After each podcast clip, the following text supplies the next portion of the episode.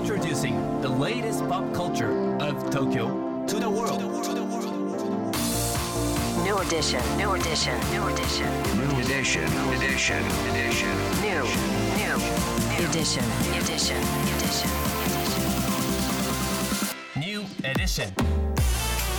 高野真也ですセレイナアンですさあこれからの時代を切り開くオルタナティブなカルチャーメディアニューとグランドマーキーによるコラボコーナーNiEW EDITION です。は NiEW EDITION。ニューのページを今見てますけれども、うん。今日もアニメーションがぬるぬるですね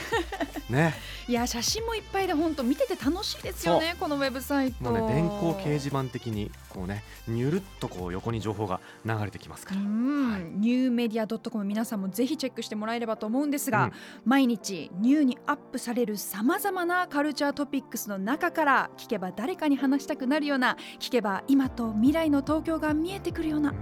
そんなおニューなネタをピックアップギュッと凝縮してお届けします。はいそれでは今日のニューエディションまずはヘッドラインから。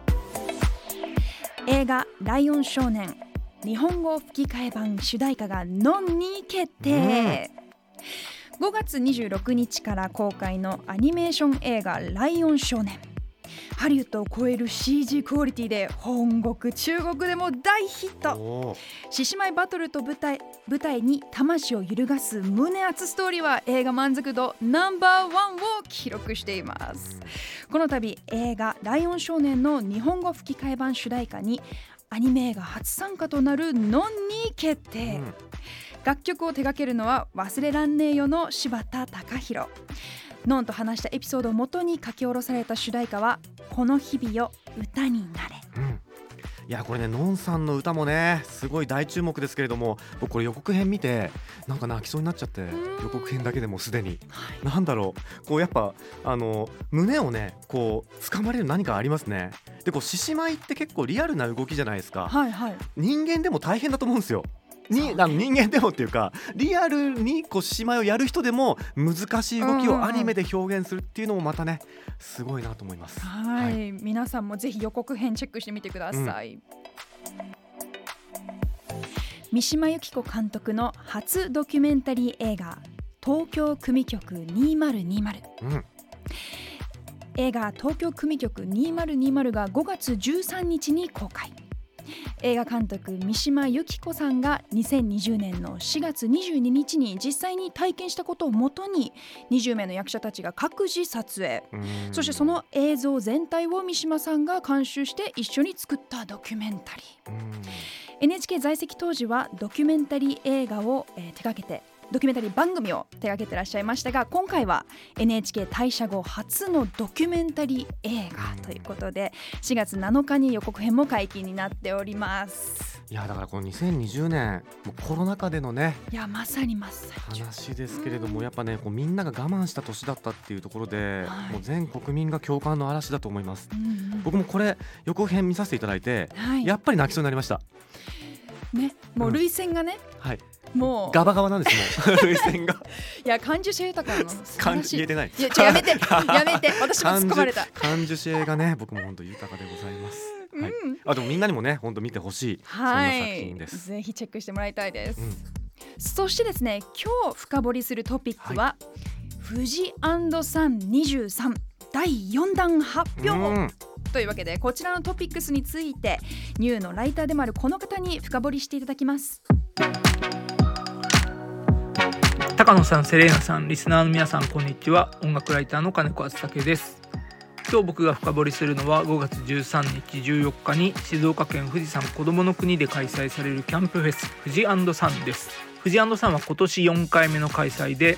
富士山と学び富士山と生きるをコンセプトとした音楽フェスです音楽だけじゃなくてキャンプをしながらアクティビティやワークショップなども楽しめることも人気の理由になっていますまあ何といっても富士サンという名前の通りこう富士山を一望できるこう素晴らしいロケーションであの本物の体験ができるというのもコンセプトになってるんですけどやっぱ本物の富士山ってねもう見るだけで感動するんですよね。あとアクティビティを監修してるのが人力チャレンジ応援部という皆さんであのランニングのクリニックがあったりボディメイクがあったりあとはキャンプや防災に役立つロープワークを教えてくれたりそういった本物の体験もできるフェスになっていてだから家族連れが多いのも一つ特徴かなと思います。あとは音楽ももちろん充実していて毎年こう世代もジャンルも超えたアーティストが並んでるんですけれどもちょっとオルタナティブな匂いもするところがあの音楽好きを引きつけてるポイントかなと思います。今年はエゴラッピンのアコースティックセットとか離れ組セロ木村カエラさんロットバルト・バロンなどがすでにラインナップに並んでるんですけど先週5月14日のヘッドライナーとしてアジアンカンフージェネレーションの出演が発表されています。こう昔からオルタナティブを紹介してきた人たちでもあるというか一昔前はナノ無限フェスという自分たちのフェスを開催して海外のアーティストを日本に呼んできたり最近だと後藤さんがアップルビネガーミュージックアワードという賞を設立して下の世代の面白いかっこいいアーティストを紹介していたりもしてだからフジさんみたいなフェスでアジカンがヘッドライナーをやるっていうのはそういうオルタナティブなものを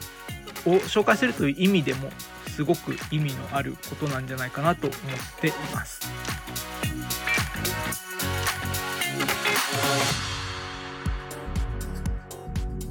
いやこの富士山×オルタナティブってめっちゃ良くないですか？うんでねこのコンセプトの富士山と学び富士山と生きる。いやい。いな本当に。もう大自然ですよ。うん。ね。でななんかどうぞ。いやなんか音楽以外のアクティビティもすごい充実してて、ね。楽しそうだなと思って親子連れでお子さんとかいたらねすごい楽しいんじゃないですかね。富士山を見ながらね、うん、そして音楽も楽しんででこのラインナップですよ。もうまさにオルタナティブっていうね。いやなんかもう最高の2日間になるんじゃないかなと思いますしあと5月1314ってゴールデンウィーク明けじゃないですか。今言えてなかったですけど、はい、ゴールデンウィーク終わってね。私も滑舌おかしい今日 あの6月とかってなかなかな休みもなかったりする確からかにここでチャージしないとそうもう5月病を吹っ飛ばす意味でもねなんかいいんじゃないかなと思いますこちらのイベントうん、さあ今日ご紹介した情報はカルチャーメディアニューで読めるのはもちろんポッドキャストでも聞くことができます、はい目でも耳でもあなたのライフスタイルに合わせてチェックしてくださいね New edition. New edition. New edition. New edition. New edition.